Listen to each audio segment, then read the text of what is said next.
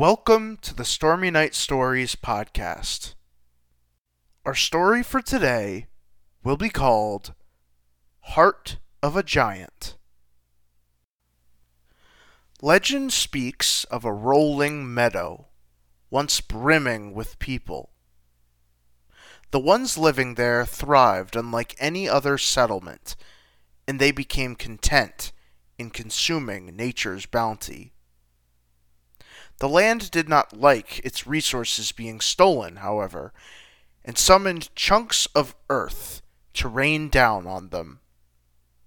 The humans, thinking the land cursed, fled to find a safer place to live. Normally, that would be the end of the tale. A land forgotten by time. That is, if it weren't for the fact that it was a natural treasure trove of agriculture. It sat upon nutrient rich soil and got the perfect mix of every kind of weather. Unfortunately, wherever there's resources, civilization is soon to follow. And so, travelers passing through would settle there, eventually reclaiming the land. They came together to build houses, farms, pathways, until a new town was born, deaf to the legend that preceded them. Soon enough, the land was dubbed by its citizens Forever Orchard. But whispers of that legend still remained, and whispers would turn to gasps on one quiet, unsuspecting day. A pile of boulders away from the village began to rumble. These boulders, covered in a brilliant green moss, would then rise from the earth. They levitated in the air, clashing together to form a humanoid shape. A strong chunk of earth made up the torso, and segmented collections of boulders would reach out to form the arms and legs. A single rock sat atop the Stoic formation, which came to resemble a face as the being raised its arm to wipe the dirt away. The mossy giant was at first perplexed, as it wondered why it was alive. But this question, as it came to realize rather quickly, didn't need an answer. It spotted some nearby friends with spinning faces, and greeting them became its only concern. These friends with spinning faces were actually the windmills of Forever Orchard, and so the giant curiously strolled toward the village. The villagers, enjoying their morning routines, were content in ignoring the distant footsteps of the giant. You're never going to believe this. I heard that my husband's uncle caught a jabberfin the other day. What? Have you lost your rocks? The jabberfin are just a fairy tale. You actually believe that rubbish? But as the imposing giant drew near, even the sun could not help but look. Monster! A lady in the village screamed. Everyone inside! Now! A burly man called from his storefront. The giant looked on as its puny friends scattered into their homes. The buzz of discovering something new was quickly snuffed out by the emptiness of a cowering village. A pit of loneliness sunk into the giant's chest. It surveyed the land and in doing so, found a small apple orchard. Under an apple tree sat an older woman who looked to have tripped and fallen. With that, the giant saw its chance. Friend. It sluggishly shuffled over to the woman, kicking up dirt in its path. The woman, shivering in terror, shielded her eyes from the oncoming calamity. But calamity did not come. Instead came the earnest actions of a lost soul. The giant looked down at her, and then at the tree she cowered under. It gave the tree a light tap with its foot, and as it swayed back and forth, apples came raining down into a large basket right next to her. The woman opened her eyes to see the harvest, and then up at the giant. Friend? Thank you, the woman replied. The other people saw this from their windows and slowly crept out of their homes. Is it friendly? I heard some time ago that this land was cursed, but this creature doesn't seem bad at all. Maybe it's an apology from the gods, here to help us grow our town. The townsfolk didn't expect to, but they ended up cheering for the moss giant. This feeling of acceptance sent goosebumps down its back. Well, they were actually flowers blooming on its rocky exterior, but the feeling would be unforgettable for the colossal creature. The giant would then make a routine of strolling into town every morning. The people of Forever Orchard greeted it every time, and even followed it around sometimes. Children would play on its shoulders, an act that should have made the parents worried. However, the link of trust they felt with the giant made such worries drift away. On occasion, the townspeople would ask the giant for favors. Sometimes it would be harvesting crops. Other times it would be paving roads. They even asked it for help in building new structures. The village became so prosperous under the giant's help that it became hard to imagine a village without it. This was the day that the giant, who came from nothing but sediment in the earth's crust, bound together by nature's essence, found out what it was like to be human. Having people who rely on you, who keep you company, who fill your days with activity and meaning. That is what made the giant more than the sum of its parts. Of course, it couldn't be happier with this turn of events.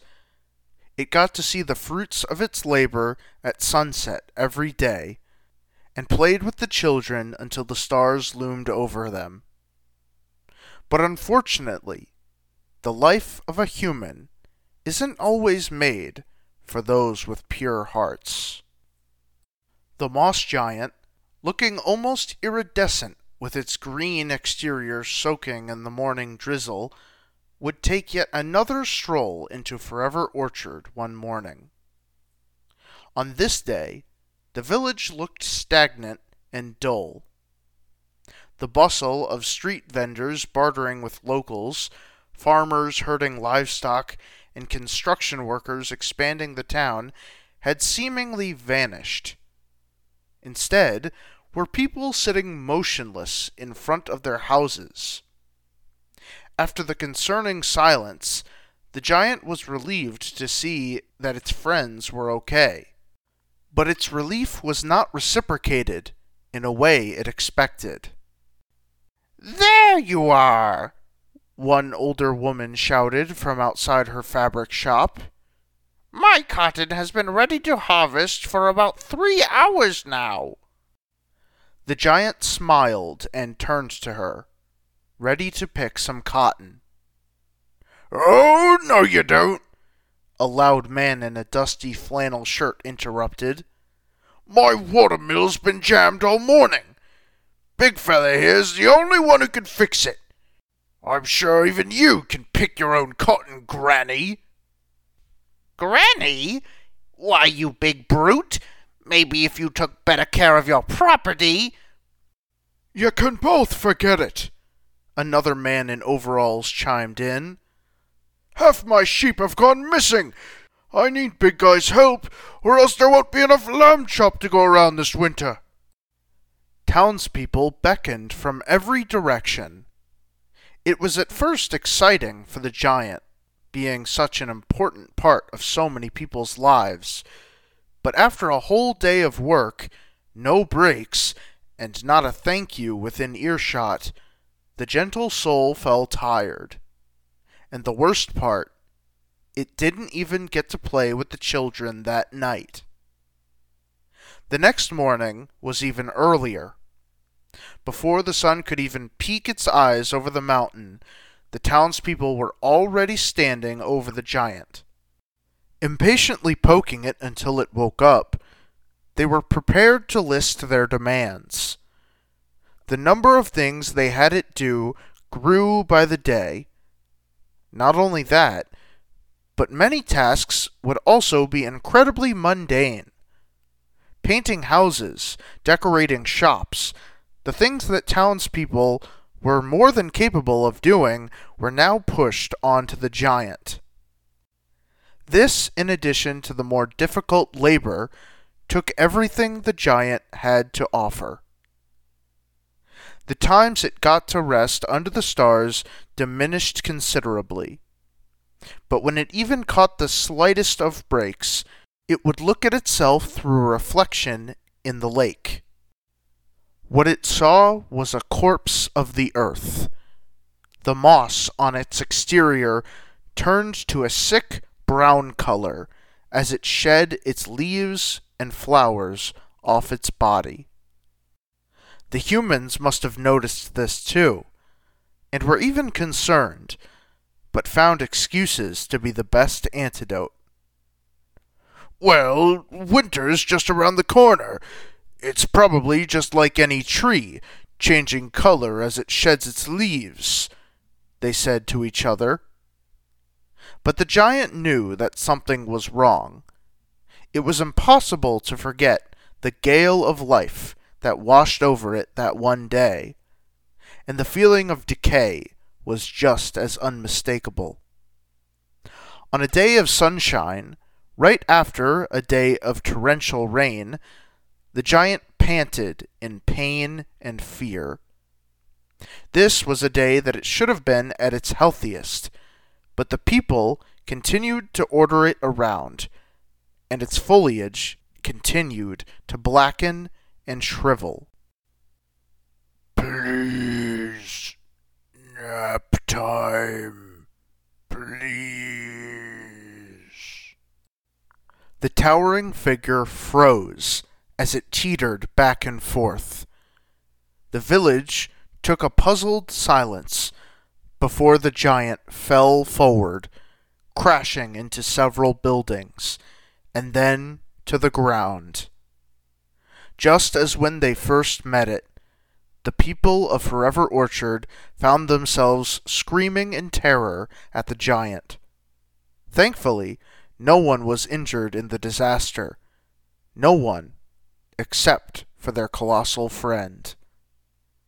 what happened? D- did it die? After everything it did for us, did we push it too far? The entire village remained in place. The children cried in their mother's arms as the people looked at what they had done.